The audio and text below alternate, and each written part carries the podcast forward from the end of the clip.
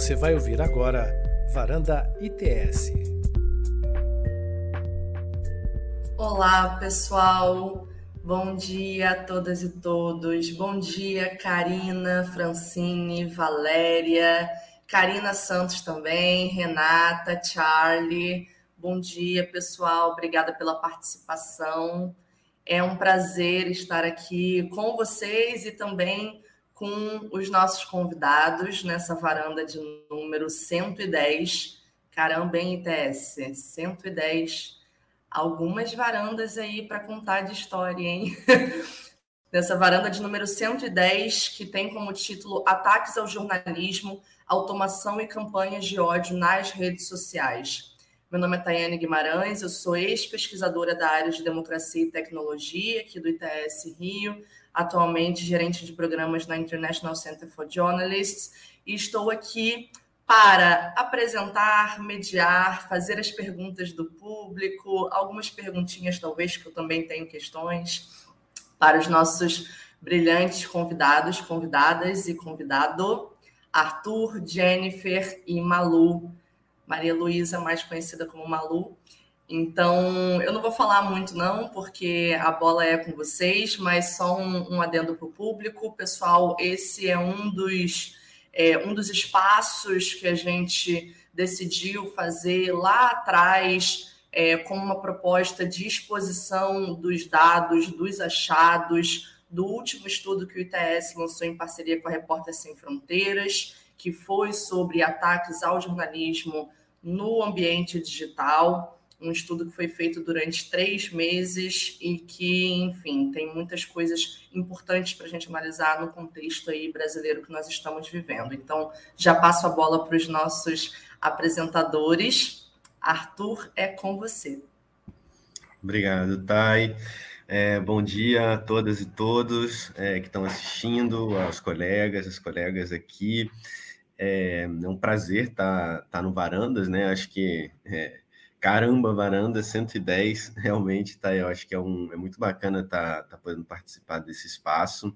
É, já tinha participado, inclusive, na época que, que acontecia é, presencial. Então, espero que em breve a gente possa voltar a se encontrar também presencialmente para fazer outras é, varandas. É, então, meu nome é Arthur, eu sou jornalista, é, mestre em Direitos Humanos e Ação Humanitária. É, trabalho na Repórteres Sem Fronteiras é, desde 2014. É, Para quem não conhece, Repórteres Sem Fronteiras é uma das maiores organizações é, do mundo atuando é, no campo de proteção, defesa do direito à liberdade de expressão, com um mandato mais especificamente voltado para é, luta em defesa de um jornalismo livre, plural, diverso, independente.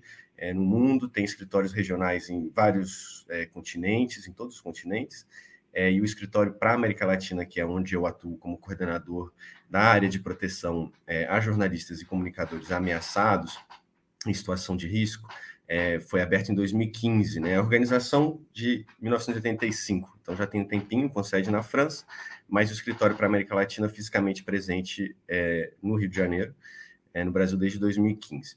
Então, a gente tem feito é, um trabalho de monitoramento né, sistemático de casos de violações à liberdade de expressão, em especial de violência contra comunicadores e jornalistas, não só no Brasil, mas aí do México até a Patagônia, até a Argentina.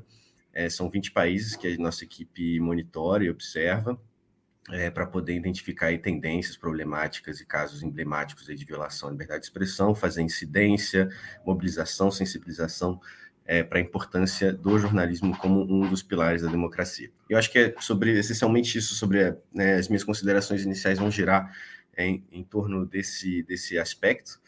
É, então, talvez começar justamente falando né, como o jornalismo, pela, pela própria natureza, é, incomoda é, as pessoas e as estruturas que ocupam é, espaços de, de poder. É, né, a gente pode aí tanto alguns exemplos recentes aí, talvez o Pandora Papers, né, um, um exemplo marcante disso, mas é, também falando de várias outras, é, podia citar vários outros exemplos aqui, por exemplo, da é, uma reportagem investigativa da Amazônia Real é, é, sobre exploração ilegal é, e garimpo ilegal em terras Yanomami, ou se não é, as próprias reportagens do Estadão no ano né, no, no, no, primeiro semestre desse ano sobre as emendas parlamentares, conhecido como tratoraço, é, ou ainda, é, por exemplo, uma, uma é, comentários, digamos assim, um acompanhamento de, é, da, de jornalistas do Fala Roça, que uma das mais importantes mídias comunitárias atuando no Rio de Janeiro, na favela da Rocinha, é, que, enfim, acompanha o deslocamento, presença e atuação de, de, de é, funcionários públicos, secretários municipais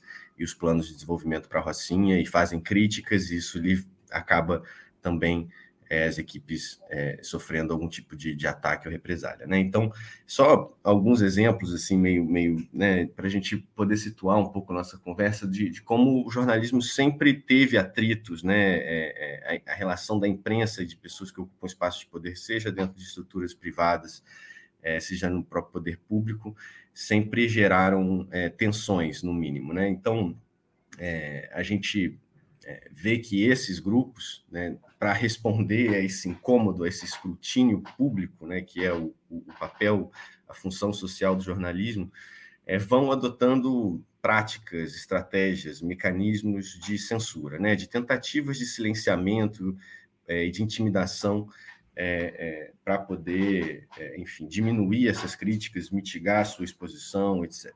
Então, você tem, desde quando a gente pensa em censura, assim, não sei vocês, mas, mas né, vem um pouco à cabeça um pouco um modelo de censura clássica, de, de Estado, né, de Estados autoritários, é, alguns que ainda hoje no mundo, né, mas para citar mesmo no Brasil, no período da ditadura militar, onde você tem um órgão, um censor que acompanha e que autoriza ou não o que é publicado, né, que quem faz um jornalismo crítico, denúncias contra o poder, passa a ter que fazer isso a partir da clandestinidade, enfim, uma série de perseguições é, de diversas escalas, formas, é, em decorrência desse tipo de, de denúncia, de exposição e, e, e, de notícias que vão sendo publicadas, que, são, que vão de encontro aos interesses de quem está ocupando essas posições é, de poder.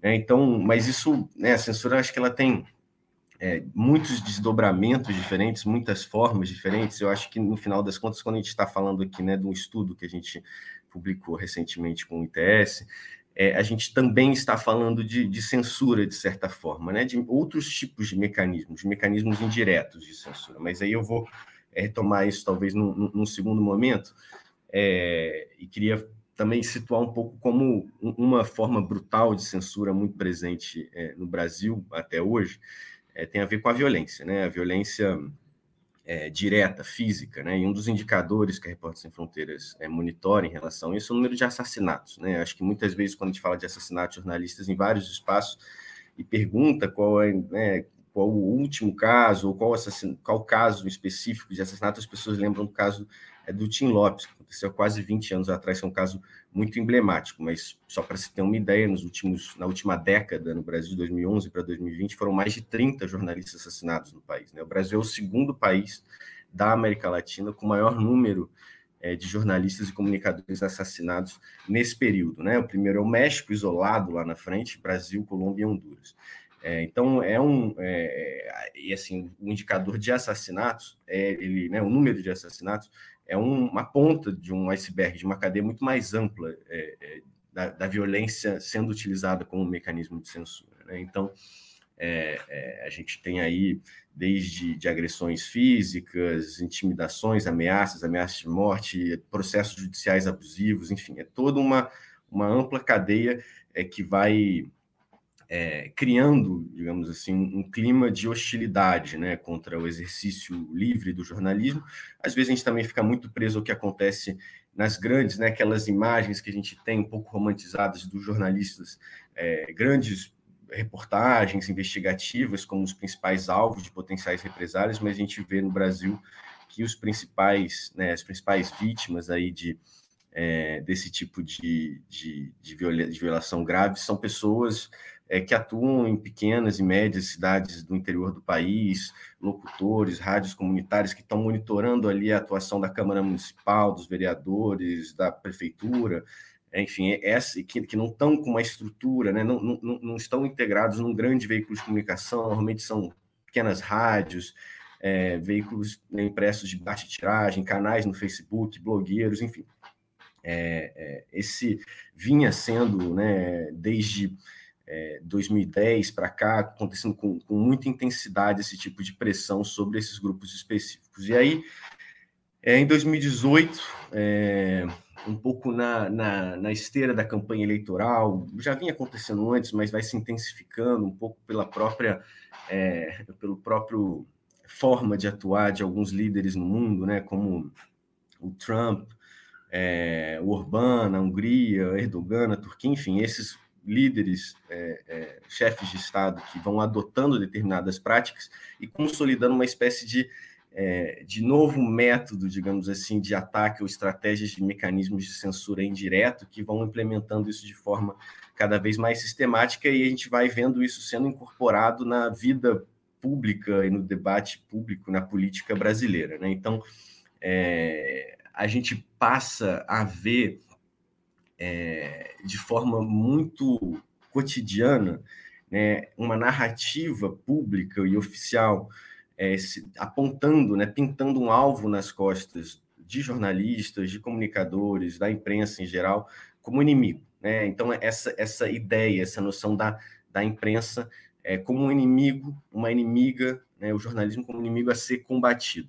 É, e essa ideia vai ganhando capilaridade de, de, de muitas formas. Né? Então, é, é, eu acho que, que, que, é importante que a gente é, perceba esses ataques à imprensa, né, que vão acontecendo cada vez mais, né, as redes sociais vão se tornando uma espécie de caixa de ressonância, vão ecoando esse sentimento, esse grau de hostilidade, é, é, de uma forma muito brutal, seja mobilizado por autoridades públicas, pessoas né, é, que ocupam espaços de poder, do alto escalão do governo, é, seja pela sociedade em geral que vai encampando essa ideia. Né? Então, a gente, quando passa a.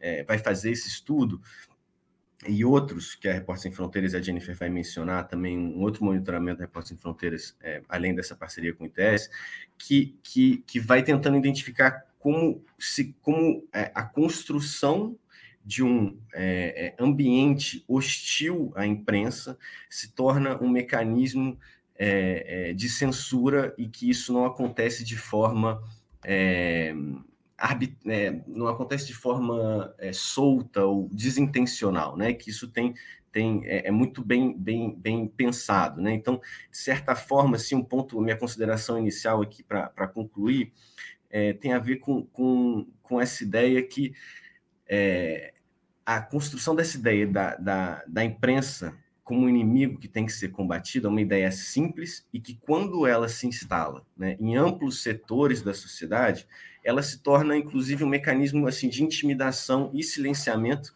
que é mais eficiente é, do que alguns outros instrumentos explícitos de censura clássica do Estado. Né? E quem está no poder sabe disso e alimenta essa prática de forma sistemática. Então, é, eu acho que é essa primeira ideia que eu queria colocar aqui, né, de, de, de como Brasil, país onde a violência contra a imprensa acontece historicamente, que vai é, incorporando novas, né, novos mecanismos de censura através da construção de um discurso público orientado pela crítica ao jornalismo, numa tentativa que, que nada mais é né, que, um, que, uma tentativa é, de elaborada de implementar mecanismos de silenciamento novos aí. Então acho que, que é, queria concluir assim, essa primeira essa primeira ideia e, e, depois a gente conversa um pouco mais sobre esse estudo específico que a gente lançou. Obrigado.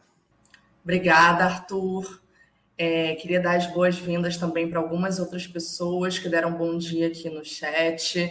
Stephanie, Norian, Vera, Mariana, Silvia. Obrigada, pessoal, pela participação. Queria lembrar também que vocês podem colocar é, perguntas aqui no chat, que depois das exposições iniciais eu vou fazê-las aos participantes e a gente pode ter aí muitos minutos para essa troca de ideias, tá bom, pessoal? É, Jennifer, vou passar para você agora. Fique à vontade, obrigada. Bom dia, pessoal. É, primeiramente, queria agradecer pela oportunidade de estar aqui no Varandas, nesse debate tão importante sobre liberdade de imprensa né, e jornalismo. É, meu nome é Jennifer, eu sou historiadora, e sou pesquisadora e assistente de comunicação da Repórteres Sem Fronteiras. Trabalho na Repórteres Sem Fronteiras desde 2020. É, e a minha fala inicial vai se centrar na nossa pesquisa, uma pesquisa que a gente já vem fazendo há um ano e meio, que se linka muito bem com esse monitoramento que a gente fez em parceria é, com o ITS. Então, eu acho que uma coisa importante de ressaltar é que uma das preocupações né, da, da de maneira geral é entender como os mecanismos de ódio contra jornalistas eles acontecem. Então, é, a gente entende né, que o discurso adotado, como o Arthur disse muito bem, pelos governos relacionado à imprensa, ele é um dos condicionantes da relação da sociedade com jornalistas, com comunicadores e a imprensa de modo geral. Falando propriamente desse governo, né, do governo do Jair Bolsonaro, como ele foi um presidente que passou a adotar as redes sociais como um canal oficial, diferentemente dos outros presidentes que o Brasil já teve, a gente queria entender a partir dos nossos monitoramentos no ano de 2020. Aconteceu de maneira trimestral e agora no ano de 2021 passou a ser semestral. O que estava sendo dito sobre a imprensa ali naquele contexto. Então, é, as redes sociais funcionou para a gente como um documento histórico importante para a gente compreender como que se dava esses mecanismos de ódio, né? Ali dentro daquele, daquele contexto especificamente. Então, a gente, inicialmente, a gente começou é, nesse relatório trimestral, nesse monitoramento trimestral, a gente começou a analisar o perfil do presidente, né? Os perfis nas redes sociais dele. Então, a gente, porque a gente tinha a hipótese de que ele era o principal é, responsável pela construção dessa retórica anti-imprensa. Conforme a pesquisa foi, a gente foi aprofundando a pesquisa, é, a partir das nossas é, reuniões de equipe, enfim, muitas discussões, a gente, e, enfim, consolidando a nossa base de dados, né, procurando melhorar a nossa metodologia, a gente percebeu que havia uma dinâmica de compartilhamento desse discurso ofensivo muito mais complexa e que ela contava com diversos atores. Então a gente passou a analisar os perfis do filho do, dos filhos do presidente, né, o Eduardo, o Carlos e o Flávio, e alguns ministros. Aí, a partir desse momento, a pesquisa provou, através de dados quantitativos e qualitativos, que existe um sistema coordenado por trás desses ataques e que não eram simplesmente casos isolados. Então, é, a dinâmica funciona muito a partir de um tweet disparador, basta um tweet de uma dessas pessoas aliadas ao governo, direcionado a algum jornalista ou veículo, para que o ataque tome proporções gigantescas. É, isso também foi comprovado pela pesquisa feita com, em parceria com o ITS, que a Malu vai falar melhor sobre as metodologias é, e está muito atrelado so, é, a notícias contrárias ao governo. Então, quando o jornalista publica alguma matéria contrária ao governo, quando algum veículo de comunicação se, se posiciona, né, publica, faz uma série de reportagens é, sobre qualquer assunto que, de alguma maneira, é, é contrário ao governo, esses ataques acabam tornando, é, tomando proporções muito, muito grandes, né? Isso tem consequências pesadas para jornalistas que muitas vezes têm que minimamente se proteger, né, sair das redes, é, fechar suas contas pessoais, além de impactos psicológicos, né? Muitos dos jornalistas que a gente conversou ao longo da pesquisa relataram isso, né? Sentirem medo, é, se sentirem acuados, enfim. E aí, falando um pouco da questão das mulheres jornalistas, os ataques ligados à profissão se tornam violência de gênero, porque são xingamentos de cunho sexual. Um exemplo é o caso da jornalista Patrícia Campos Melo, que foi um caso que tomou uma notoriedade muito grande aqui no Brasil. É, e muitas outras mulheres também que a gente ouviu ao longo da pesquisa relataram que, esses, é, que, que sofreram xingamentos similares. Então, elas fa faziam alguma matéria e depois eram rechaçadas é, com milhares de xingamentos de cunho sexual enfim, xingamentos que atrelado à honra, né, que, que aconteciam com elas depois de elas publicarem uma matéria ou estarem envolvidas dentro de um contexto de, de, de publicar algo relacionado contrário ao governo. Aí eu acho que um outro ponto importante para a gente também falar da questão de gênero e que o Arthur trouxe aqui, né, a questão da censura, é a autocensura, né? Muitas delas, muitas dessas mulheres é, relataram que deixaram de falar ou de publicar sobre um determinado assunto por medo das retaliações terem consequências muito mais graves, né? E dessas ameaças que, enfim, aconteciam no ambiente online, passarem a ser ameaças é, que se estendiam a pessoas da família, que, que, enfim, ficaram com medo de sair na rua, tiveram que tomar medidas de proteção é, muito mais eficazes nesse sentido, né? E aí um exemplo é o caso da jornalista Bianca Santana, que a gente conversou com ela para publicar o, o, segundo relatório trimestral, e ela relatou que deixou de publicar sobre alguns assuntos, falar sobre algumas coisas por medo dessas retaliações chegarem a, a, aos seus filhos, enfim, dos filhos dessas ameaças passar, ultrapassarem né, o campo ali pessoal dela, da pessoa Bianca Santana, e passarem a, a, a acontecerem com, a, com pessoas da família. É, aí, basicamente, para fechar, no ano de 2020, a gente registrou 581 ataques é, e nesse primeiro semestre de 2021, a gente é, registrou 331 violações contra jornalistas e veículos por parte do alto escalão do governo. Comparado ao segundo semestre de 2020, nesse primeiro semestre a gente teve aí um aumento de 5% desses ataques. É, e aí eu acho que nesse ponto, assim, uma coisa que acho que é importante a gente entender é que os ataques contra jornalistas eles acontecem desde sempre, eles sempre aconteceram, nunca foi vida fácil para jornalista. Mas eu acho que tem um ponto crucial que é a partir da posse do presidente Jair Bolsonaro, passou a existir um ponto assim de inflexão, né, um divisor de águas nessa relação de ataques de jornalistas, que é a construção da ideia da imprensa como inimiga. E eu acho que é importante também a gente, um dado importante de trazer aqui, é que o Brasil entrou na zona vermelha do ranking mundial da liberdade de imprensa de 2021, que é um ranking elaborado pela RCF, uma pesquisa longa. É, e isso aconteceu depois que o Bolsonaro entrou no poder. E, para além disso, ele foi considerado um dos predadores da liberdade de imprensa. Então, acho que inicialmente é, quis trazer aqui um pouco da nossa experiência com essa pesquisa, o que, que a gente, enfim, observou ao longo desse tempo. É, e aí agora eu acho que na, na, no próximo momento eu vou tentar fazer um paralelo de como essa pesquisa é, tem relação com, a, com esse monitoramento que o ITS fez, né?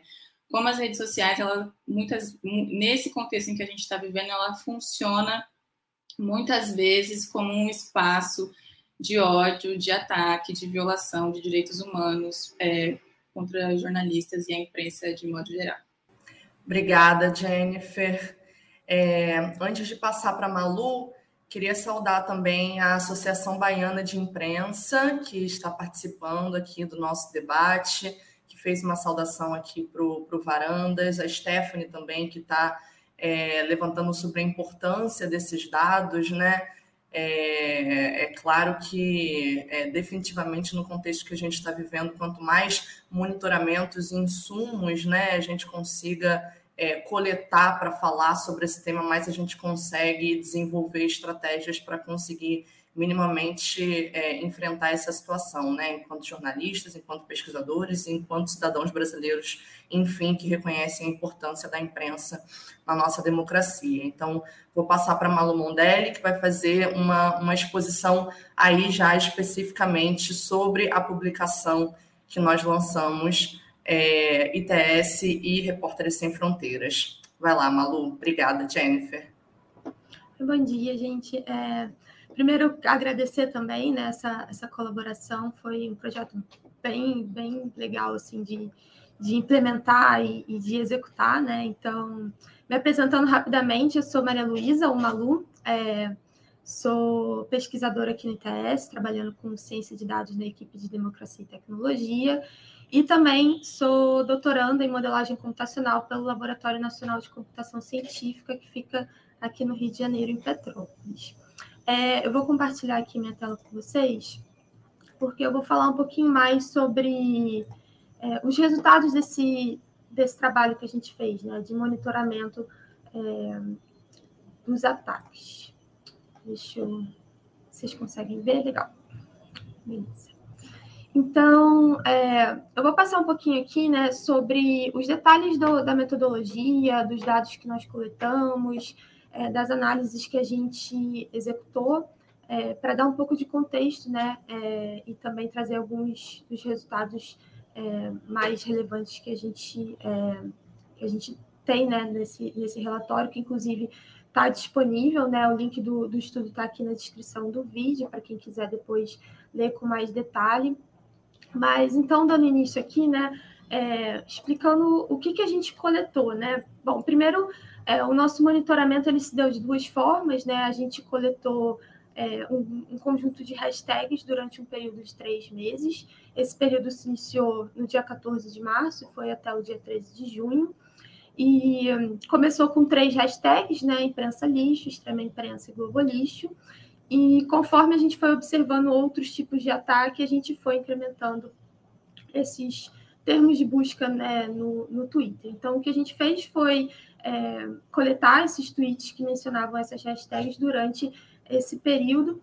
E aí a gente também é, fez esse monitoramento, né? Conforme a gente ia coletando as hashtags, é, e observando ataques é, direcionados a jornalistas é, que, que não fossem só através da utilização dessas hashtags, né, a gente também coletou dentro desse mesmo período é, ataques, por exemplo, né, a, Mari, a Marilis Pereira, Maju Coutinho, Daniela Lima, Pedro Duran, Pedro Duran e Rodrigo Benegar. Então, durante esse período de três meses, né, o que a gente coletou em termos de, de do primeiro monitoramento né, das hashtags, a gente conseguiu recuperar aí quase 500 mil tweets. Mais da, da metade desses tweets eles correspondem a, a, a retweets, né? É, a gente vê isso como um movimento, é, um movimento bem, bem comum, que o fato dos retweets serem é, um, um apresentarem, né, acontecerem num volume maior do que a publicação de tweets de fato. É, quase 90, quase 95 mil né, usuários participando dessa, desses compartilhamentos de, de, desses tweets que mencionavam pelo menos uma da, da, daquelas hashtags que eu mencionei anteriormente, né? E aí a gente, eu trouxe aqui nesse gráfico, né? A gente tem essa, essa linha do tempo, né? Do que a gente conseguiu coletar e é, mapeamos, né? Cada um desses picos com é, o, o que aconteceu de fato naquele dia para acontecerem esses picos, né? Então, por exemplo, né, um, um, o dia de, que teve o maior número de postagens foi o dia 10 de maio, com mais ou menos 37 mil é, tweets, né, 37 mil registros, é, e estava bem relacionado ali com a publicação de uma reportagem do, do Estado de São Paulo sobre aquele esquema de orçamento paralelo, né, para liberar verbas é, voltadas para emendas parlamentares. Né? Então, sempre que a gente, é, a gente observava esses picos, a gente mapeou e, e, esses picos eles estão sempre atrelados a algum, alguma matéria, alguma notícia. E principalmente, né, esses picos de maior engajamento, eles acontecem é, numa, num movimento de, de, de reação às informações que é, eventualmente são reveladas pela imprensa e que de alguma forma expõe é, de forma negativa né, o governo. Então, a gente, isso foi um, um, movimento que a gente, que a gente observou quando a gente fez essa, essa coleta e no relatório a gente tem todos esses dados mapeados também. É, um ponto importante também é que esses 13 dias de pico aqui, né, eles reúnem mais da metade, mais ou menos 51% dos tweets é, que a gente coletou estão concentrados nesses dias de pico, né? E esses 13 dias de pico, eles correspondem a apenas 14% do total é, de dias que a gente monitorou. Então, a gente vê aí realmente uma concentração desses ataques em, em pouquíssimos dias, né? Quando a gente olha essa, essa, essa janela de monitoramento que a gente, é, que a gente fez. É, e uma outra questão também bastante importante é que mesmo que a gente veja essa, essa, esse movimento né, nesses, nesses dias de pico, não teve né, nem um dia é, com menos de, de mil registros de, de ataques à imprensa através da utilização dessas hashtags que a gente monitorou. Bom, passa aqui. É, e aí, alguma coisa que, que a gente fez também, né, bastante importante, é a, analisar, tentar detectar se, se esses ataques eles aconteceram é, por meio de perfis que, que possuem algum tipo de comportamento automatizado, né? Então a gente fez esse mapeamento utilizando o Pegabot. O Pegabot é uma ferramenta que a gente tem aqui no ITS, que tem é, financiamento da, da, é um projeto com financiamento da União Europeia e que tem como objetivo é, analisar os perfis com base é, nos dados que estão disponíveis através é, da API pública do Twitter, né?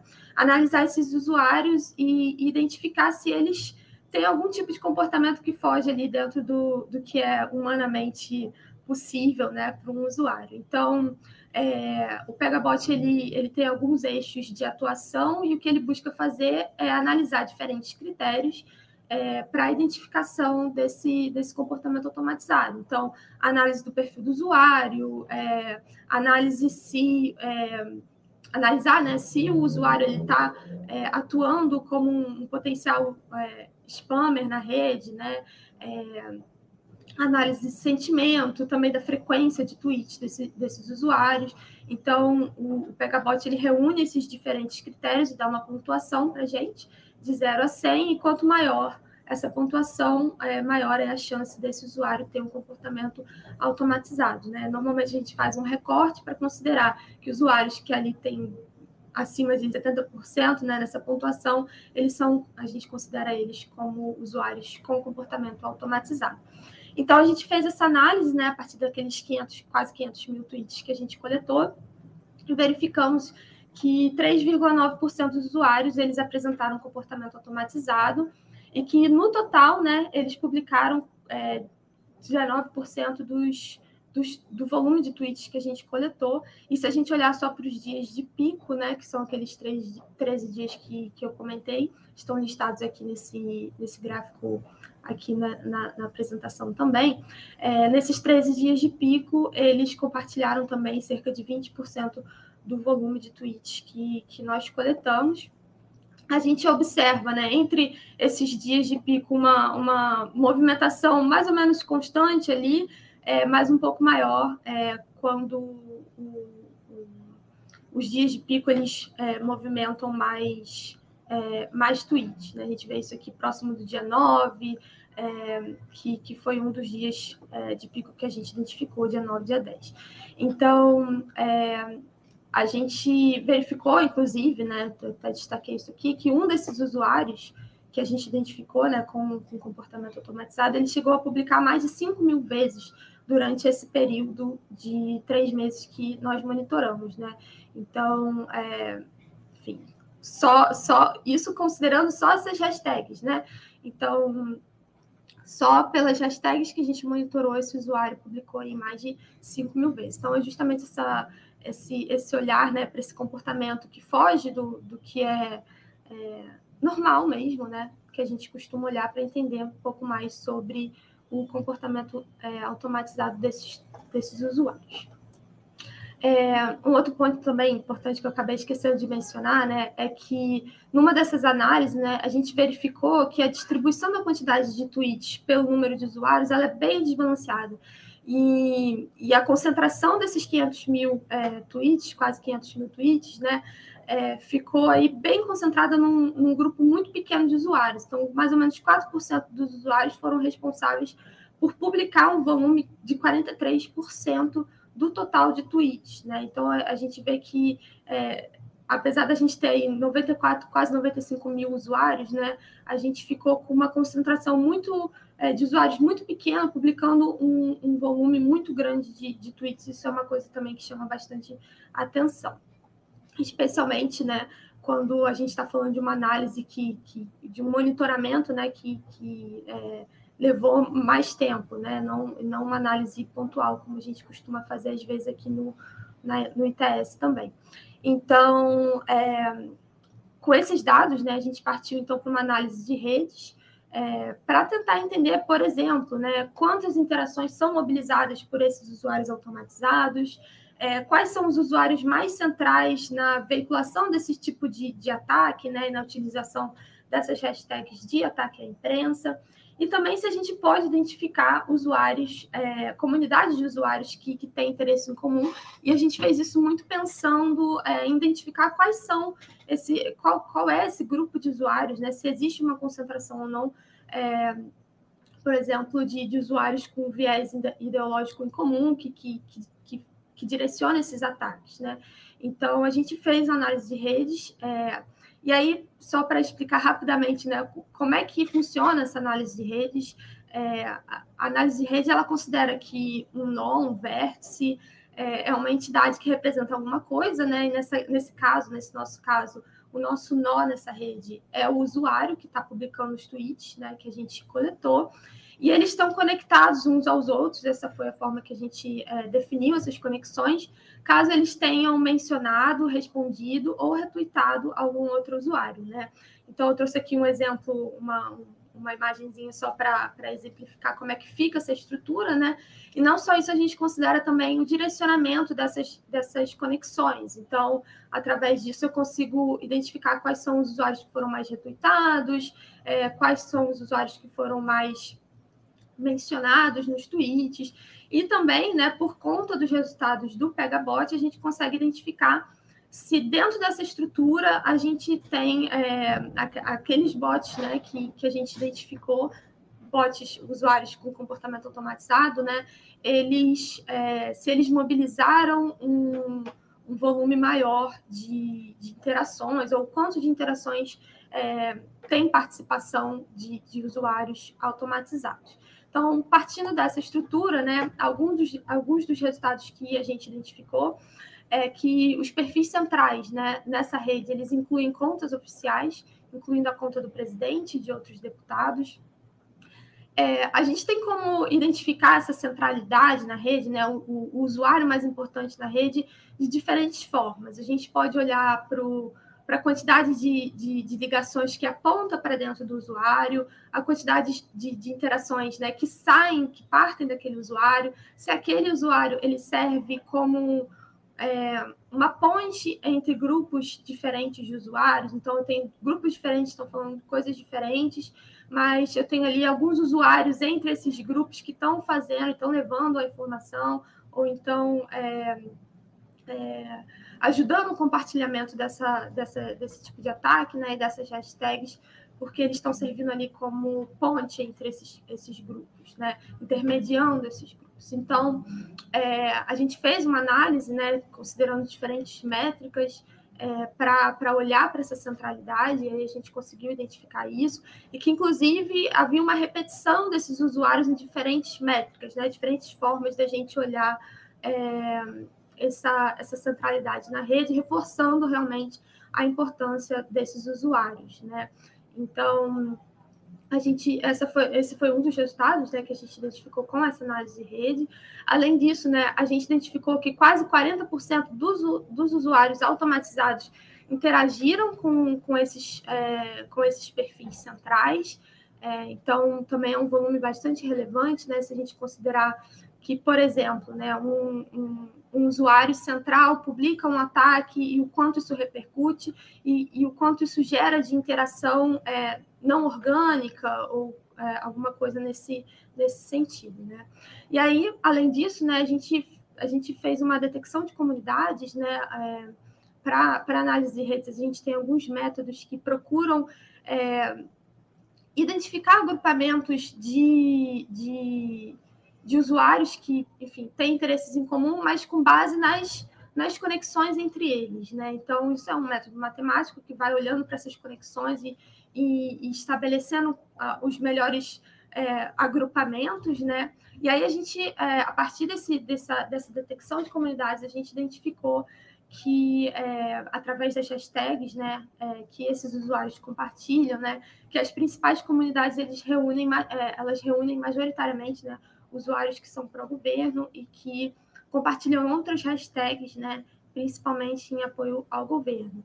Então, essa foi, esses foram alguns dos resultados que a gente identificou para essa, olhando para a rede, né, para a estrutura da rede, para entender qual é o volume, é, como é que, que acontecem essas interações entre usuários automatizados, usuários centrais, é, a partir dos dados que nós coletamos. E aí, é, comentando um pouquinho também, aí eu vou concluindo a minha fala, né, que conforme esses ataques, esse, a, a, utilização desses, dessas hashtags foi acontecendo, né, como eu comentei, a gente também foi monitorando ataques é, pontuais a jornalistas, né, conforme a gente foi observando esses ataques. E aí, em paralelo àquela primeira coleta que a gente fez, a gente coletou também mais ou menos né, 180 mil tweets, é, com a participação de 75 mil usuários, que é, direcionaram tweets para esses jornalistas que a gente monitorou durante esse período. Né? Então, a gente observou que esses, esses ataques aos jornalistas, né, é, depois aí de toda uma limpeza de dados para a gente conseguir ficar realmente com os tweets que estavam atacando os, os, os, jornalistas monitorados, né, a gente identificou que esses episódios eles é, de ataques a jornalistas eles estavam relacionados a esses dias de pico, né, do, do primeiro monitoramento de hashtags que a gente fez. E através de uma análise do conteúdo dos tweets mesmo, a gente identificou que tweets que mencionam é, mulheres né, acontecem com mais frequência em relação a, aos homens, né, e, e, nesse, nesse sentido os ataques também. E os usos de termos depreciativos, né, xingamentos, ele acontece mais quando a gente está falando de jornalistas mulheres, né? Então, é, para aqueles cinco jornalistas que a gente monitorou em paralelo, né, a essa essa coleta de hashtags, a gente conseguiu identificar também é, uma maior incidência é, do, da do direcionamento desses, desses xingamentos quando a gente está falando de jornalistas mulheres. É, isso vai muito aí no, no, na linha né, do que o Arthur e a, a Jennifer estavam comentando, comentaram antes né, da minha fala. É, então, é, com isso, né, eu concluo aqui essa, essa apresentação. É, os resultados eles estão todos lá no relatório, né? Então, quem quiser ver com mais detalhes sobre esses números, a metodologia, está tudo bem descrito lá no relatório, mas também fico aqui à disposição para tirar dúvidas e, e esclarecer conforme as dúvidas forem surgindo. Muito obrigada. Obrigada, Malu, pela apresentação. É, tem algumas perguntas aqui, gente, é, e aí eu vou fazer um, um, grupo de perguntas que acho que a Malu pode falar rapidinho, e, e tem algumas perguntas também para Arthur e para Jennifer. Malu, é, algumas perguntas de metodologia. A Melanie está perguntando se a observação dos ataques contra essas mulheres jornalistas mencionadas também foram através do Twitter é, o, o, o, Charlie, né, enfim, perguntou sobre as contas do usuário serem reais ou serem fakes, né? E aí a Malu falou sobre os 3,9% que são de usuários com alta probabilidade de automação. Se eu não me engano, isso dá em torno de 3.700 usuários, né, Malu? Você pode confirmar esse dado para a gente também, de usuários que não são considerados aí com atividade autêntica, né? E a Silvia pergunta se no trabalho foram analisados ataques a canais da chamada mídia independente, né, como 247, Diário do Centro do Mundo, GGN, TV Democracia. Isso porque é frequente o relato de diversos jornalistas desses canais sobre a quantidade de processos em que são vítimas de perseguições, tanto para eles quanto para suas famílias. Então, queria que você respondesse para a gente essas perguntas é, e aí, logo em seguida, eu faço mais alguns questionamentos que vieram aqui do chat também para Arthur e Jennifer. Tá ótimo. Então, confirmando o número, né, ali, aqueles 3,8%, 3,9% dos usuários correspondem a, a 3.665 usuários que a gente identificou como tendo né, é, comportamento automatizado na, na rede. É, sobre os ataques a jornalistas, a gente monitorou tudo pelo Twitter, né? Como a gente estava fazendo esse monitoramento no Twitter é, para seguir aí mais ou menos a mesma linha da metodologia e também pela, pela, pela questão da, da, do acesso aos dados, né, que, que no Twitter acaba sendo um pouco mais é, facilitado né, para a gente. Então, a gente é, fez esse monitoramento dos jornalistas é, também pelo Twitter. Né? Então, conforme um, a coleta de, de tweets foi acontecendo para as hashtags, a gente observava ataques pontuais, né, aqueles jornalistas, a gente é, inseria ali no nosso processo de coleta também as menções aos, aos jornalistas para fazer essas análises, né. É, então, aí agora a terceira, a terceira pergunta, né, a questão da, da dos ataques a, a outros veículos de mídia independente, a gente não fez esse monitoramento, né, a gente olhou mesmo essas, esse conjunto de hashtags, né, é, bem enfim, que, que aparecem mais ali entre os trending topics, né? Mas certamente se a gente é, continuar fazendo esse, esse monitoramento, né, e, e, e abraçar esse, esses, outros, esses outros veículos, a gente vai conseguir ainda identificar outros tipos de, de ataque também. Obrigada, Malu. Arthur, tem duas, é, dois participantes aqui, o, o Isaías é, na verdade, o Isaías, que perguntou duas vezes sobre o motivo desses ataques. É, queria que você falasse um pouco com relação a isso. E na sua fala, você comentou também é, sobre essa diferença né, com relação a movimentos que a gente já viveu pelo Estado brasileiro, que a gente tem vivendo hoje, que a gente está vivendo hoje, do que é essa censura mais explícita e o que é essa movimentação coordenada de ataque nas redes. Queria que você é, conectasse as duas coisas, né? Falando o motivo desses ataques, com um aprofundamento um pouco dessa sua fala inicial, do que, que muda, né? Por que, que é, talvez seja mais estratégico essas movimentações que a gente é, vem vendo acontecer hoje, não só no Brasil, como em outros países do mundo, e por que que você acha que isso, no fim das contas, acaba servindo mais alguns interesses do que censuras de forma mais explícita, como a gente já viu antes no período ditatorial. Legal, Tayane. Super obrigado. Na verdade, a, a, a Malu né, é, mencionou logo no começo da fala dela o, o, como tinha sido legal assim essa parceria de fato, reforçar esse ponto, assim, trabalhar com o ITS para produzir, para analisar esses dados que foram coletados, foi uma experiência super interessante. É, a gente vinha fazendo, né, o trabalho de pesquisa que a Jennifer comentou, é um trabalho é, manual, de certa forma, de análise de discurso que passa pela observação cotidiana dos canais oficiais das autoridades que a gente estava monitorando.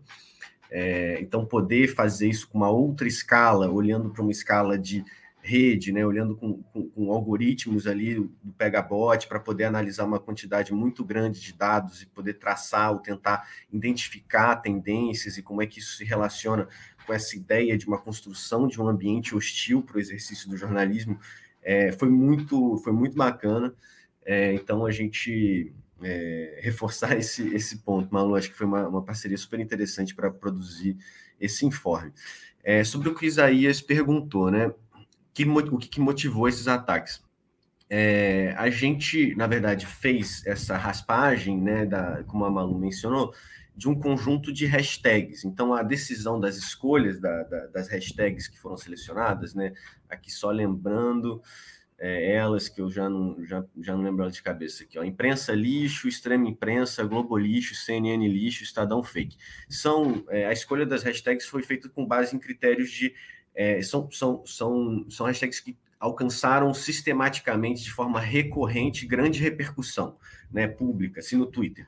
É, então, eram, eram hashtags com alcance muito, muito grande, chegaram ao trending topics em diversos momentos, né? Quer dizer, não era uma hashtag que subia num dia e depois desaparecia, são hashtags que durante um período ali significativo é, de tempo, inclusive antes da gente realizar e começar a, o monitoramento em relação à pesquisa em, em março desse ano, né, foi, foi durante três meses, março a junho, é, já eram muito presentes na, na, na rede. Né? Então, então, a escolha de, de, dessas hashtags tinha muito a ver com, é, com o alcance e repercussão que elas próprias tinham. Em relação aos é, jornalistas que foram diretamente, né, alguns de jornalistas que a gente é, observou ali a escolha das, das arrobas, né, da, da, dos, das menções desses jornalistas em dias e momentos e janelas de tempo específicas, estava relacionado por uma percepção, né, uma, uma um acompanhamento desse é, da rede é, por parte da equipe do ITS e da Repórter Sem Fronteiras em momentos em que surgia é, uma, um, um, um movimento de ataque é, conjunto, digamos, uma, uma massivo é, que identificava como alvo é, uma um jornalista é, em razão de uma publicação de uma, aí a, que motivou, né? A publicação de uma reportagem, um comentário, é, uma, de uma análise de alguma notícia.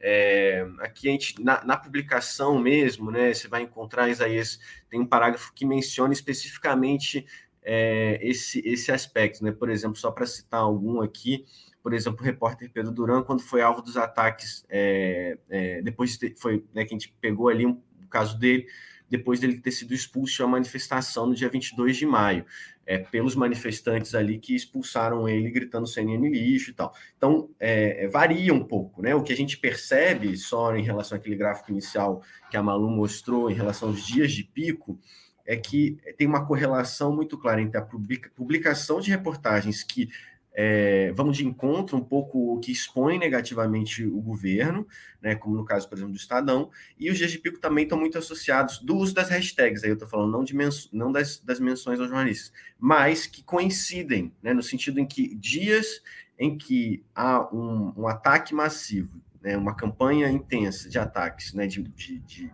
é, ataques a, a, a jornalistas específicos, é, tem um aumento muito significativo do uso dessas hashtags mais gerais de ataques à imprensa, né, como imprensa lixo, CNN lixo.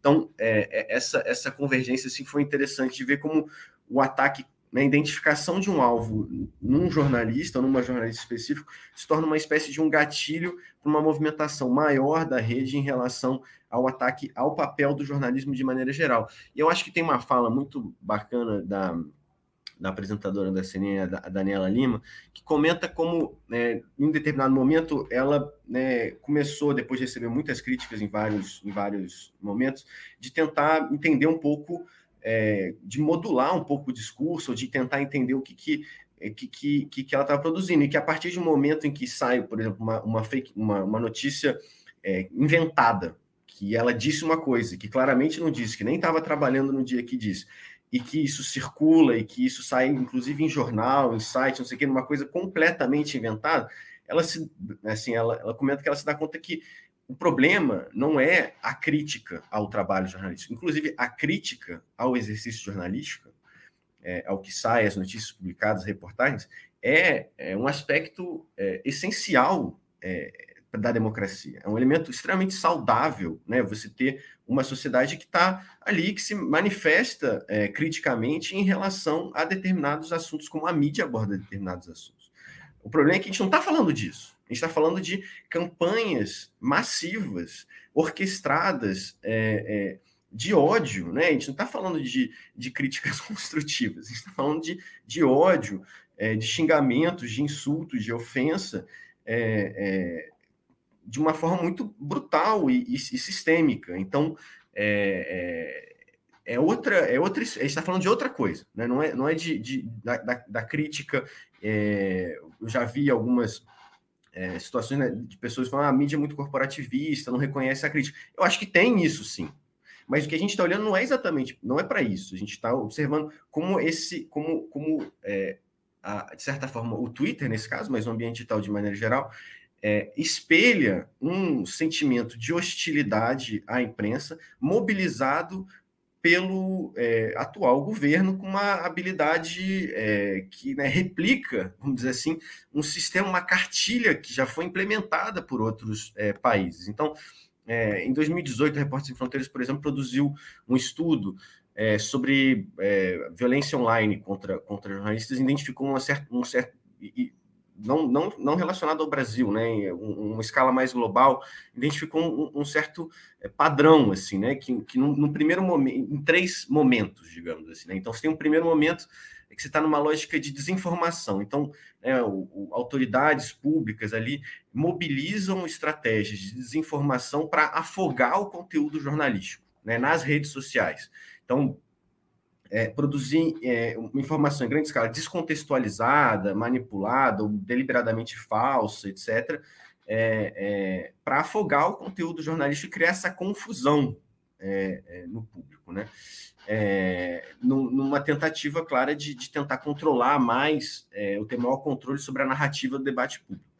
O segundo momento tem a ver com a amplificação, né, amplificar é, é, esses, essas, essas notícias, informações, ou, essa, esse afogamento, né, essa estratégia de desinformação, por meio é, ou de, de, de, estruturas de grupos políticos organizados, né, sei lá, ficou, ficou aqui no Brasil ficou muito, se falou muito na época do gabinete do ódio, mas também por meio de programas é, automatizados, quer dizer, pelo uso da automação, que você cria um efeito né, artificial, de, um efeito manada artificial parecendo que aquela adesão né, a uma determinada crítica, ou ideia, ou, ou, assunto no debate público é maior do que ela realmente é quando você utiliza esse tipo de estratégia. E um terceiro momento, também que se conecta com esses dois anteriores, que é intimidação e ataques à, à, à imprensa. Né? E aí eu acho que conecta um pouco com a pergunta que a Thay trouxe é, é, sobre, sobre as,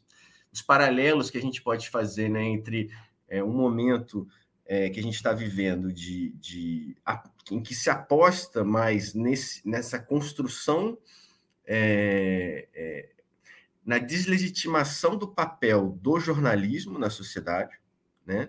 É, mais do que necessariamente em, em, em estratégias de é, censura de Estado clássico. E, e, e assim, só, só para deixar claro, não é que essas, essas censura direta assim, não, não esteja acontecendo no Brasil. Né? Você tem uma, desde a redemocratização, você tem um processo, uma Constituição que reconhece o direito à liberdade de imprensa, que é, que é muito favorável, assim, é, é, é o direito à liberdade de expressão. O conjunto de leis brasileiras, a própria jurisprudência, enfim, é, é, a garantia da liberdade de imprensa não tem nada a ver com um período da ditadura militar em que isso era, era muito, muito, não tinha nem comparação.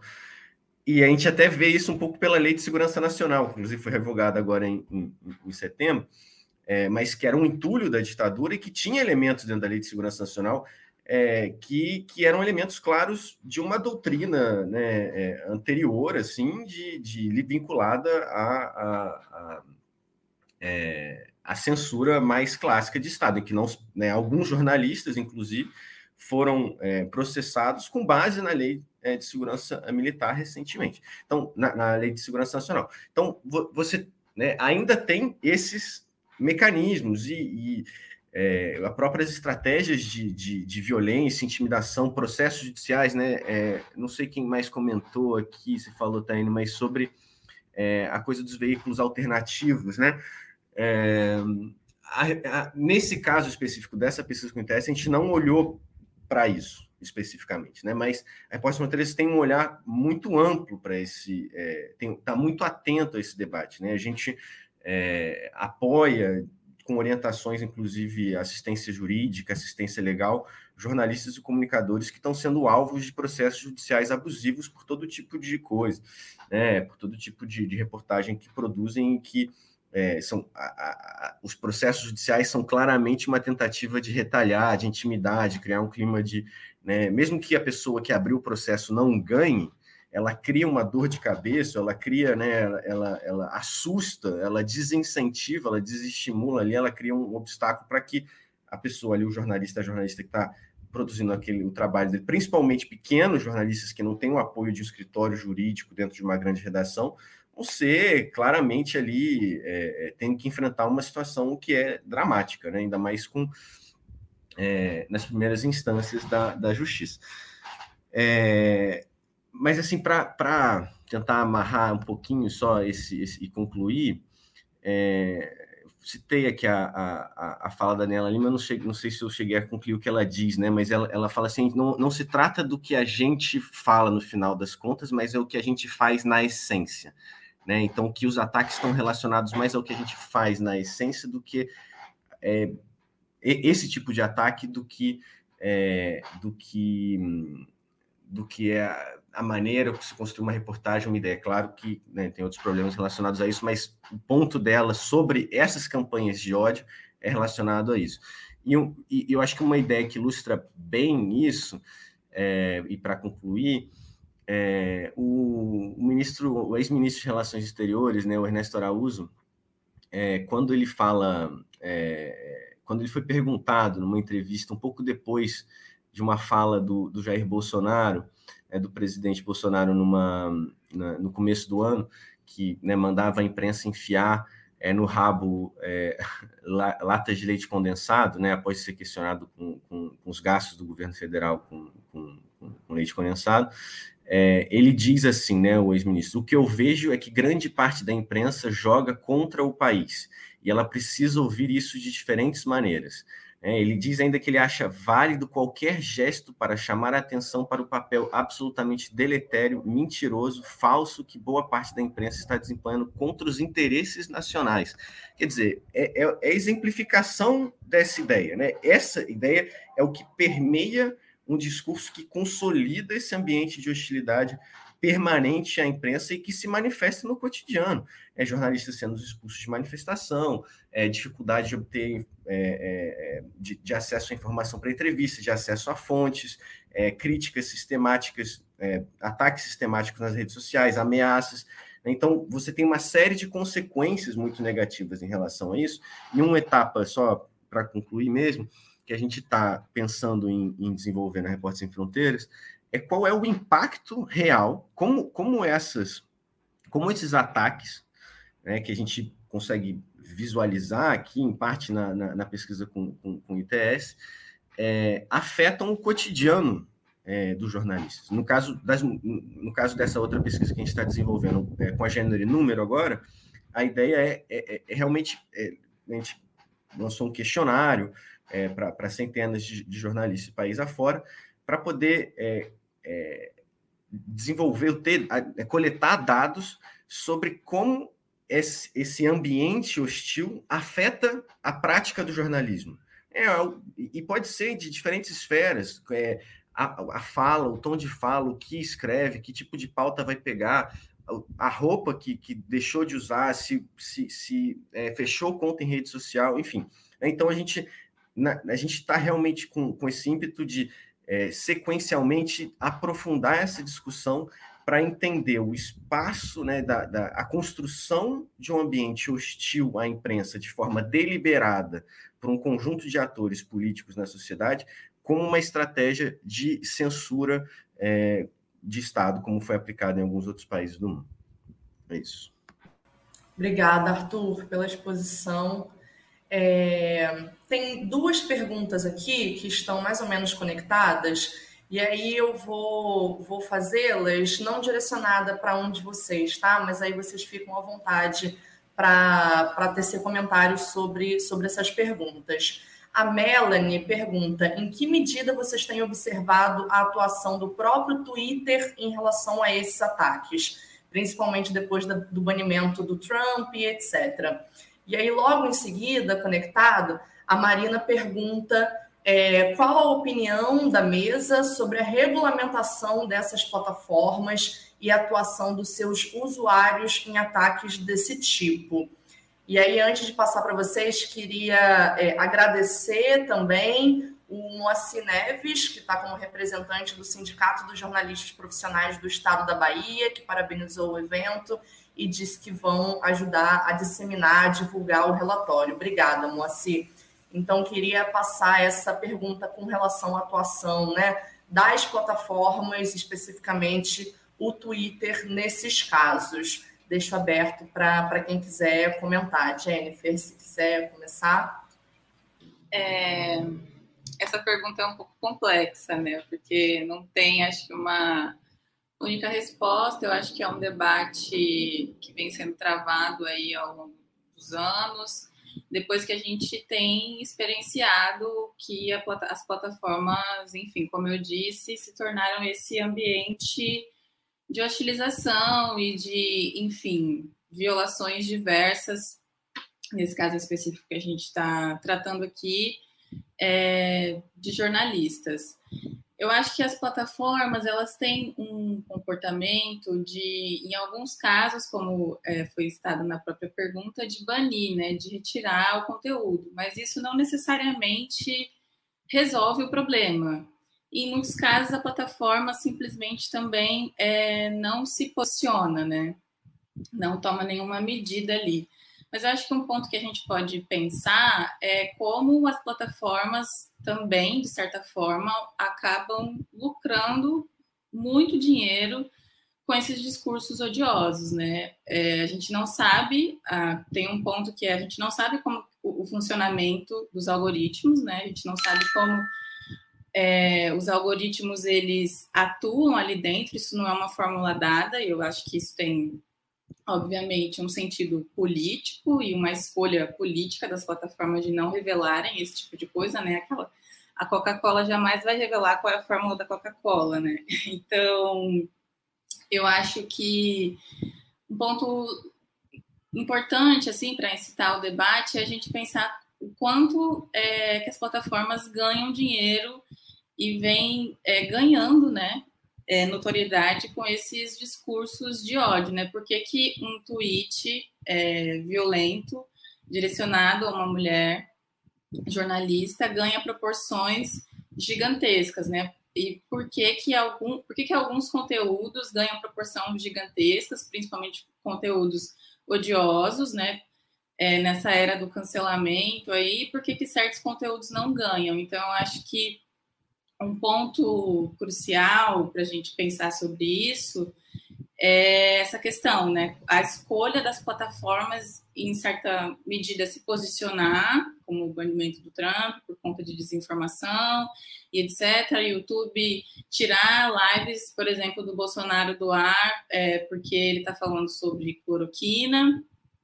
É, não estou dizendo que isso é certo ou errado, mas pensando como as plataformas, é, como mediadoras né, desse, dessas situações, em certas medidas se posicionam e tornam aquilo de, de alguma maneira relevante, em outras medidas não. Eu acho que basicamente é, é isso, assim. Arthur, Malu, se quiserem complementar algo nesse sentido. É, então, eu, eu assim, a gente dialoga né, bastante com, com as plataformas enquanto Repórteres Sem Fronteiras, a gente tem uma interlocução é, em particular com o Twitter, mas também com, com, com o Facebook e, e com a própria Google, é, é, para poder entender como é que os desafios, digamos assim, de que estão colocados quando as plataformas passam a assumir o papel que tem hoje, né? Então, esse debate sobre a moderação de conteúdo odioso, né, e de violência política online, violência política de gênero online e outras manifestações de ódio, em teoria, né, o que as plataformas dizem é que é, os termos de uso são, são claros em relação a uma série de aspectos, é, que elas estão extremamente preocupadas em manter a saúde é, da plataforma, do debate público que ocorre nelas e tal.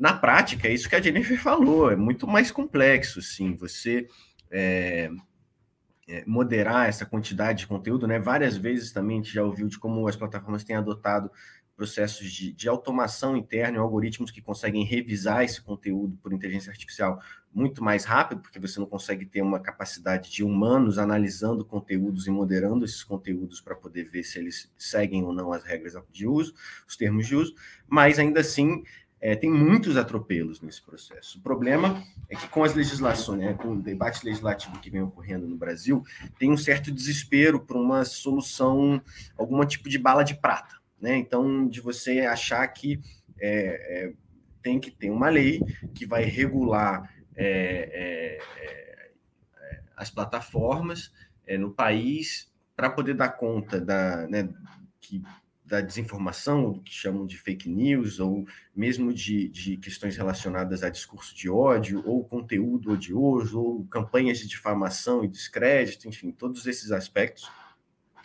é, que é uma discussão extremamente profunda, quer dizer, que, que, que, que, não tem uma bala de prata, você não consegue resolver isso apenas é, com uma legislação. E eu acho que tem é, é, organizações né, que têm atuado nesse campo do, da luta por direitos digitais, é, é, enfim, a coalizão Direitos na Rede, por exemplo, para citar um, né, uma coalizão de organizações da sociedade civil que vem se debruçando de forma muito significativa sobre esse tema, inclusive é, em termos de incidência é, no Congresso, para poder contribuir com, com, fazer com que esse debate é, sobre é, os desafios né, de regulamentação das plataformas para que, ao mesmo tempo, elas não se tornem agentes de uma censura privada, né, no sentido de, uma, de, de, é, de, não, de não terem, é, de não serem cobrados em relação à moderação é, demais, que acaba potencialmente pode gerar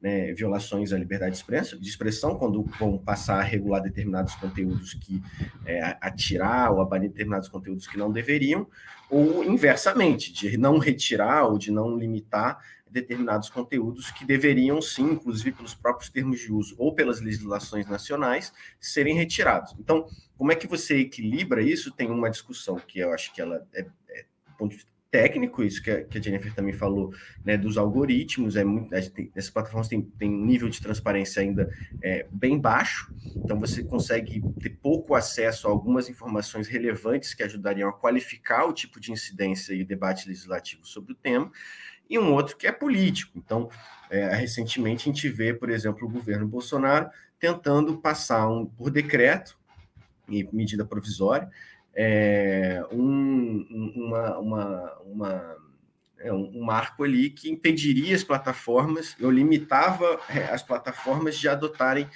é, é determinadas, é, de retirarem determinados conteúdos da plataforma, que, por exemplo, sobre né, negacionismo, sobre a questão da pandemia, né, no caso, porque, porque isso é considerado uma violação do direito à liberdade de expressão.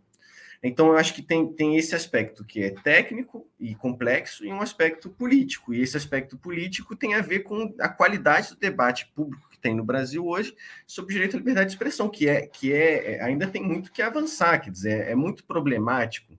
Eu vi uma pesquisa recentemente, quando, acho que foi nas manifestações do 7 de setembro, é, da, da, do, acho que do, do Pablo Hortelado, é, que foram às ruas e foram perguntar para os manifestantes que estavam na rua no 7 de setembro por que, que eles estavam na rua, quais eram os principais motivos que estavam na rua. É, e duas coisas, né?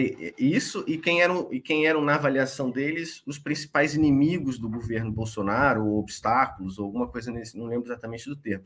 A imprensa, né? A, a, acho que a, a, maioria respondeu a STF enquanto inimigo, né? E, e a segunda, é, a imprensa e os motivos pelos quais as pessoas estavam na rua era o direito à liberdade de expressão.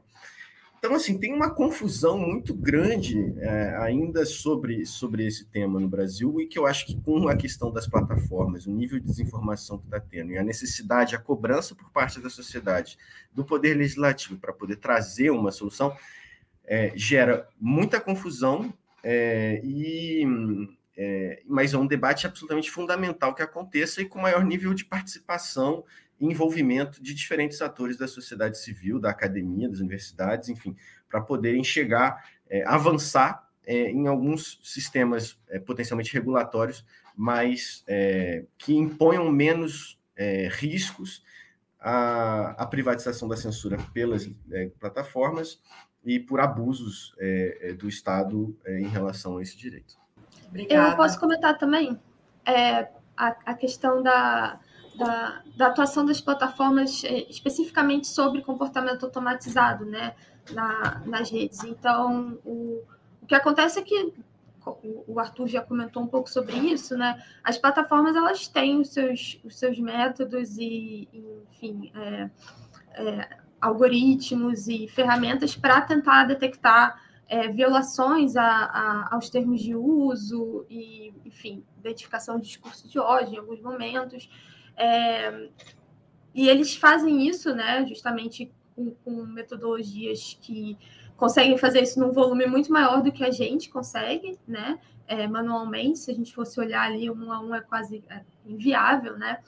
Mas o que acontece é que, que essas metodologias, essas ferramentas, elas são na maioria das vezes, né, é, baseadas em, em modelos de, de, aprendizagem de máquina, inteligência artificial, e esses modelos eles são abstrações da realidade, né? Então eles tentam generalizar o comportamento, mas nem todo perfil é, necessariamente vai, vai cair dentro daquela malha fina do, do modelo, vamos dizer assim, né? É lógico que as ferramentas elas enfim, as plataformas, elas têm ali todo o know-how de, de como acontece esse, esse funcionamento, né, de, de uma forma mais interna, com dados que a gente não tem acesso e, e, e algoritmos, e, enfim, que, que nós como usuários não temos acesso, né, mas eventualmente esses usuários, eles não, enfim, os usuários que, que, que fogem ali do que o modelo consegue identificar, eles é, não, não, são suspensos, não são banidos, e é, eu acho que, que, que aí entra o papel da gente, né, enfim, usuário de, de enfim, é, é, é indicar para a plataforma, né, denunciar para a plataforma que aquele perfil ele ele está, enfim, isso também é um papel da gente, né? E, e, eu acho que também não exclui, né, justamente o que a gente, esse esforço que a gente tem aqui e outros grupos também, de, de fazer essa identificação também por fora, né? Poxa, se, se eles têm um modelo e nem eles conseguem identificar todos os os usuários que, que, que, fogem ali dos termos de uso, os usuários que estão usando o comportamento automatizado, né, técnicas de comportamento automatizado para, enfim, incitar violência, é, viralizar conteúdo de forma não orgânica, né, é, é, um, é um papel nosso também, é, e até mesmo como projeto né, Pegabot, tentar identificar isso de uma outra forma, né, trazendo questões do contexto do, do uso do, do da, das plataformas é, aqui no Brasil, que pode ser diferente em outros, em outros países.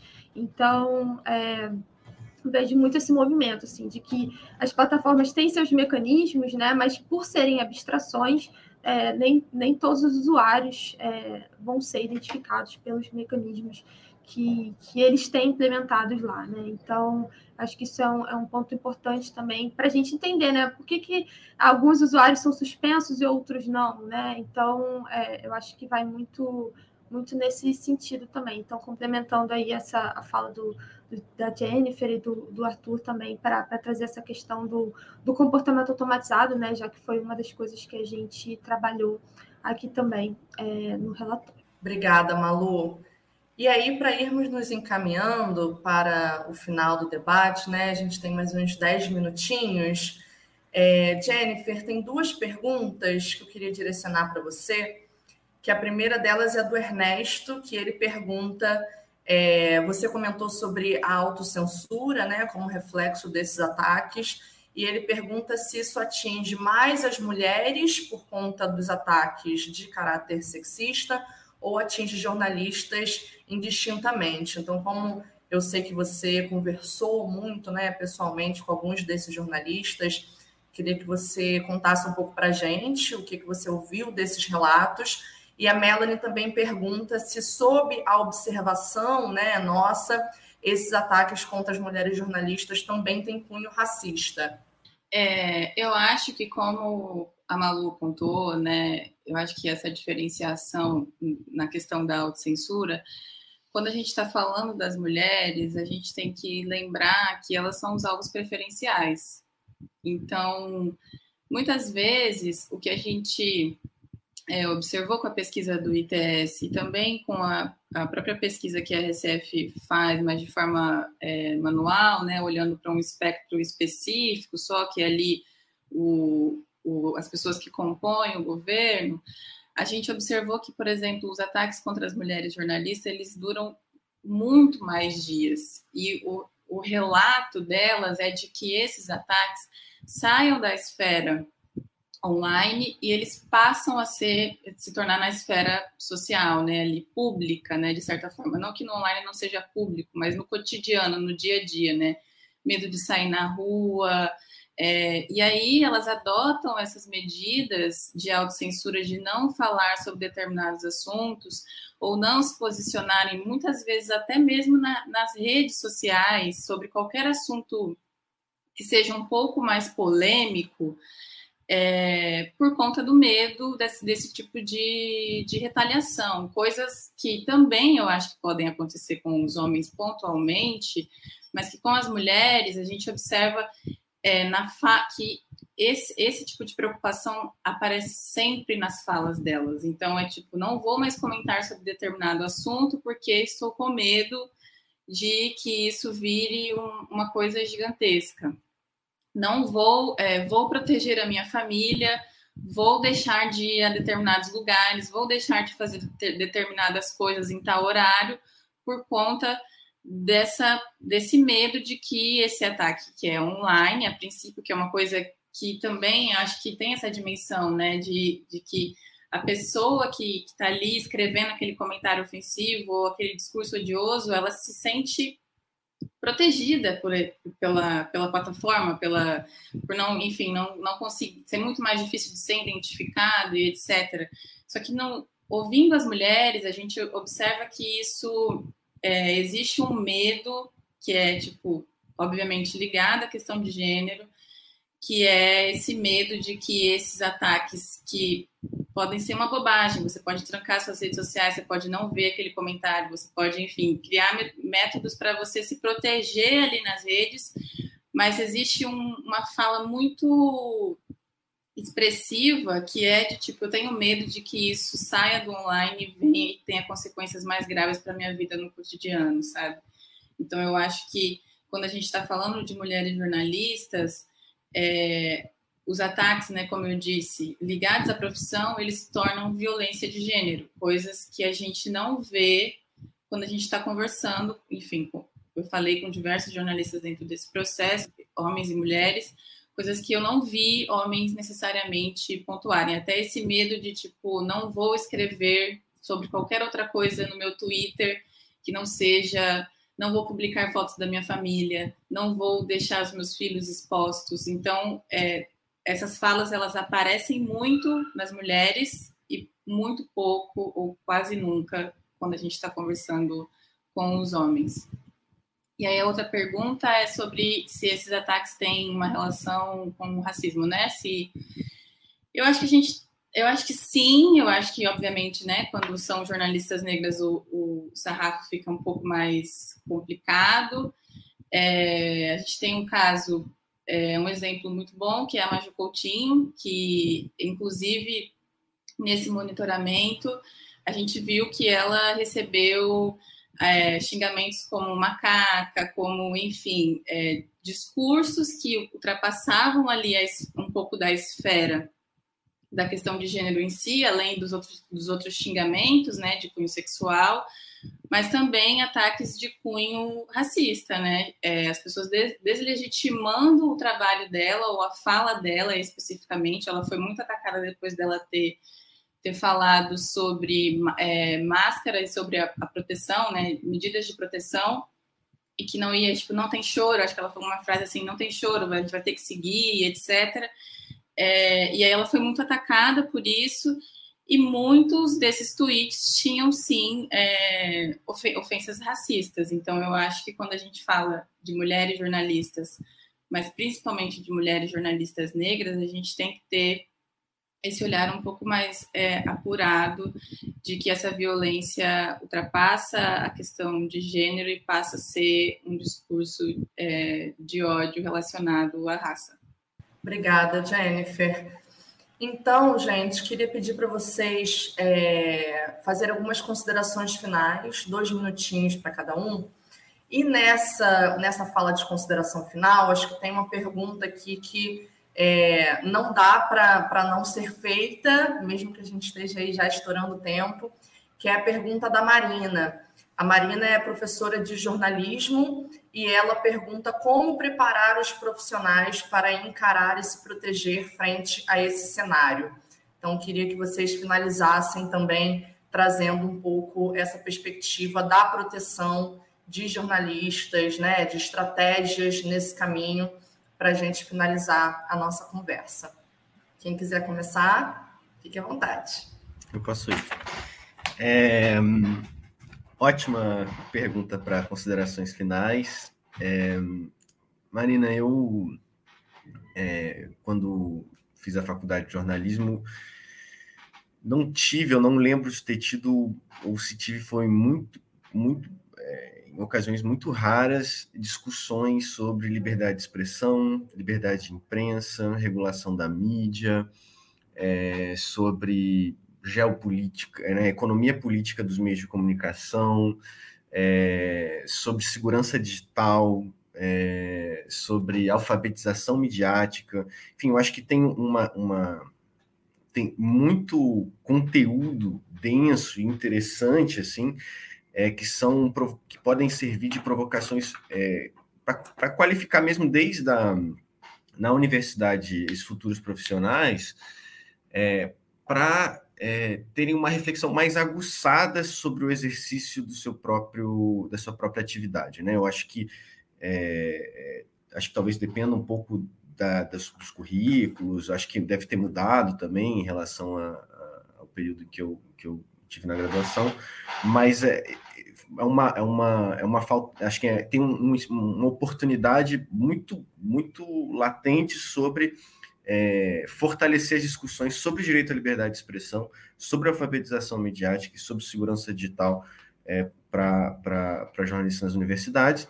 E é, talvez um segundo ponto é as próprias redações aprofundarem essas discussões internamente. Eu acho que tem um, uma espécie de um, de um clichê, de um mito, assim, é, da violência contra a imprensa, ou mesmo da violência nas redes, meio que ossos do ofício né, do jornalismo. Tipo, aquela, aquela visão um pouco é, romantizada do jornalista, jornalista herói, né, que, que, que, apesar de tudo, segue ali tomando porrada, sendo intimidado, ameaçado e que consegue por várias vias. Quer dizer, é, é uma visão que, que, que é importante de problematizar, é, e discutir é, a fundo um pouco mais essas questões de, né, dentro das redações mesmo, inclusive, de pensar protocolos e, e, e, diretrizes internas sobre segurança digital, sobre comportamento nas redes sociais, sobre cuidados, né, chama higiene digital, de como é que você usa as ferramentas disponíveis na rede, de privacidade dos seus dados pessoais, né, de fazer discussões que não são decisões individuais de cada jornalista de acordo com sua experiência é, ou preocupação com isso, mas que seja mais institucionalizado no sentido coletivo mesmo, no sentido da redação discutir e aprofundar uma reflexão sobre o que a gente chama de cultura de proteção, né, dentro desses espaços é, porque isso vai, vai ajudar a qualificar muito é, esse, essa, esses temas que a gente. A, a, percepção, reflexão sobre esses temas que a gente está discutindo aqui. É, então, acho que, que, como consideração final, fica, fica isso e é, agradecer mais uma vez aí pelo, pelo, pelo convite, por essa parceria com, com o ITS Rio. É, acho que, que é uma. A gente está muito feliz com, com o resultado dessa publicação, pela é, nível de aprofundamento, por um, por um, campo, na verdade, de, de pesquisa também, em termos de parceria que se abre, assim, é, do ponto de vista do trabalho que a Repórter Sem Fronteiras já realiza em termos de monitoramento de violações à liberdade de expressão, e dá um pouco, assim, um... Talvez eu esteja me adiantando, Tânia, mas é, semana, essa semana a gente também conversou com, com uma organização colombiana, é, importante organização colombiana de, de, defesa da liberdade de expressão, que está interessada também em pensar a estratégia de como é que se aplica a metodologia que a gente desenvolveu aqui nessa pesquisa no Brasil, no contexto de ataques à imprensa no marco das eleições que vão chegar aí é, em breve na, na Colômbia. Então, Quer dizer, eu acho que esse tipo de parceria vai qualificando a necessidade da gente produzir dados e estatísticas sólidos sobre violação à liberdade de expressão para qualificar a nossa percepção, muitas vezes, das coisas que a, que a gente traz na pesquisa, não são elementos necessariamente novos, no sentido, ah, existe um ambiente hostil à liberdade, ao jornalismo nas redes sociais. Isso não é, né, não é propriamente novo para quem está é, atuando nesses espaços, vendo que né, acompanha esse debate. Mas faltam dados, é, faltam números, quer dizer, esse, esse, essas informações a gente acredita que, que contribuem do ponto de vista é, fundamental para usar como matéria de incidência em políticas públicas, é, é, e, e, em marcos legislativos discussões sobre é, discussões legislativas mais amplas e de regulação também e de sensibilização social né, pública sobre o tema de como a imprensa é, às vezes eu prefiro já né, como jornalismo é, é, é um pilar para o exercício da democracia e deve a gente deve é, todo mundo cuidar para que isso aconteça quando como eu comecei falando né acho que quem está no poder se incomoda com o exercício, com o escrutínio público, né? E o jornalismo é uma das principais ferramentas de fazer esse escrutínio, é, e, e, a função social do jornalismo deve ser defendida por todos e todas. É isso. Obrigado mais uma vez pelo convite. Malu, posso ir? Malu quer ir? Se a Malu quiser ir, pode ir. É, também queria agradecer por esse espaço, esse debate tão rico. Acho que essa publicação aí veio a calhar com uma série de, de incômodos e de, enfim, reflexões que a gente já vinha travando ao longo desse um ano e meio com essa com a publicação da RSF, então foi muito mais que bem-vinda essa parceria com o ITS. Então, muito obrigada. Eu acho que a publicação, é, o relatório por si só é muito rico, então convido a todos a lerem, enfim, é, me coloco também à disposição para qualquer dúvida. E para fechar, eu acho que essa pergunta, né, o que, que os jornalistas podem fazer para se protegerem, eu acho que essa proteção é, é uma questão que não envolve só necessariamente medidas tomadas pelos jornalistas ali, indivíduos por si só, né? Como o Arthur disse, eu acho que um ponto, eu acho que a educação digital é primordial. É, eu acho que aprender sobre segurança digital, é, métodos de alguma, de alguma forma não, não barrar esses ataques, né? Porque isso por si só não, não barra nada, mas eu acho que é, a importância da gente discutir educação digital se faz necessária nesse cenário odioso, de, de ódio, né? De odioso nas redes. Eu acho que também a responsabilização das plataformas, de certa, em certa medida, é um, é um ponto muito importante. E um outro ponto, eu acho que também é que as redações, e, enfim, é, o vínculo né, empregatício dos jornalistas também se responsabilize quando eles estiverem cobrindo temas sensíveis, quando é, forem publicar matérias que são um pouco mais, é, como eu posso dizer, não sensíveis por si só, né, mas matérias um pouco mais é, complexas, de investigações complexas que, envol que envolvam o governo.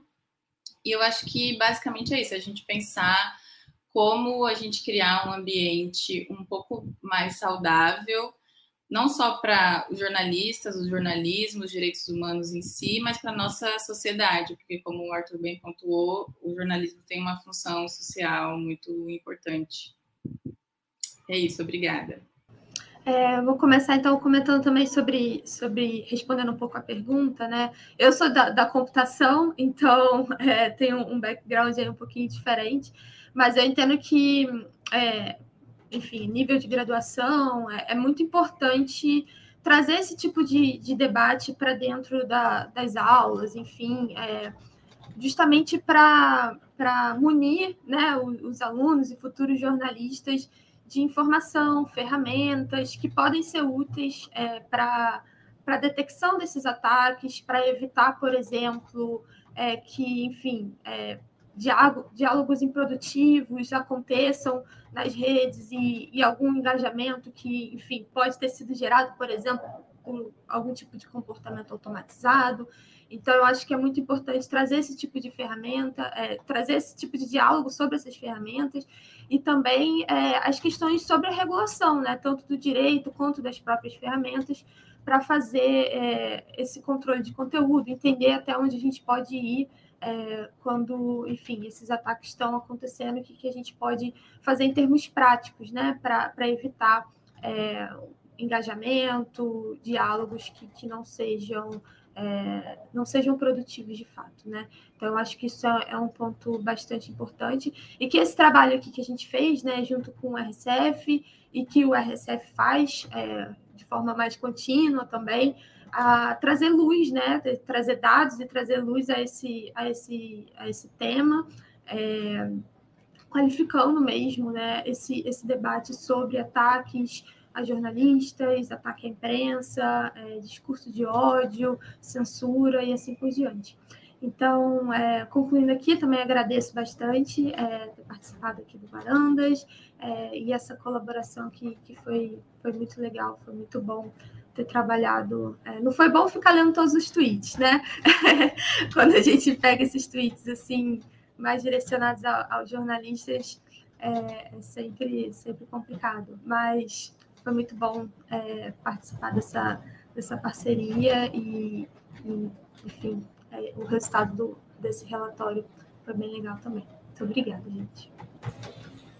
Obrigada, gente. Só queria lembrar alguns pontos também sobre essa pergunta que eu acho interessante. É, eu também sou jornalista, né? Então eu também é, sei como que é a dificuldade de atualização dos nossos currículos, enfim, eu sequer tive aula de é, redes sociais quando eu fiz a minha graduação, e olha que isso já, já era um campo de atuação de jornalistas bastante grande.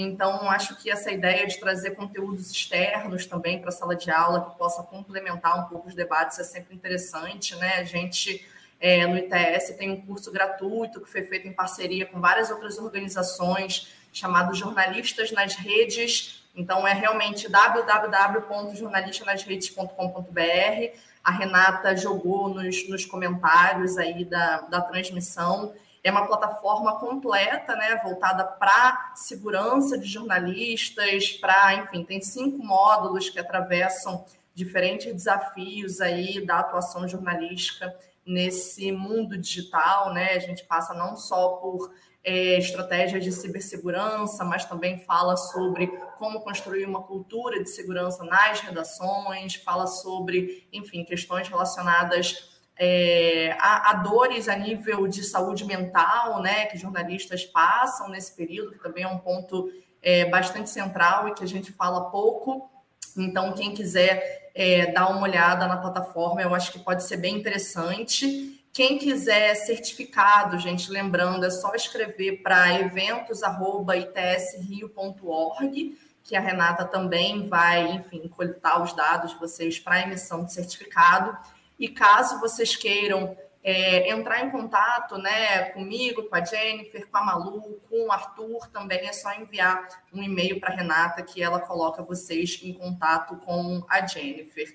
Queria agradecer mais uma vez a presença do Arthur, da Malu, da Jennifer, é, não só nesse espaço, como a presença nessa parceria né, que a gente, enfim, vem fazendo desde o do início do ano é, e que com certeza vai ter próximos encaminhamentos, né? mais, mais estudos, mais, mais coletivização aí desse trabalho de monitoramento bem próximo nesse cenário do ecossistema de jornalismo que a gente vem vivendo. Então, obrigada a todo mundo que participou e a gente se encontra num próximo momento. Não esqueçam de acessar o relatório para ler com detalhes os dados e a gente também está disponibilização está disponível para qualquer dúvida, enfim, qualquer detalhamento dos dados, a gente também está tá disponível. Obrigada, pessoal. Obrigada, Renata, ao Thales, que estão aqui na organização do evento, do Varandas, que estão sempre aí fazendo um trabalho incrível para que esse evento fique super bonito, como vocês estão vendo. Então, obrigada, Renata, obrigada, Thales, pelo suporte de sempre. Obrigado, gente. Vida longa ao Varandas aí. Um abraço. Obrigada, gente. Tchau, tchau. Você ouviu Varanda ITS.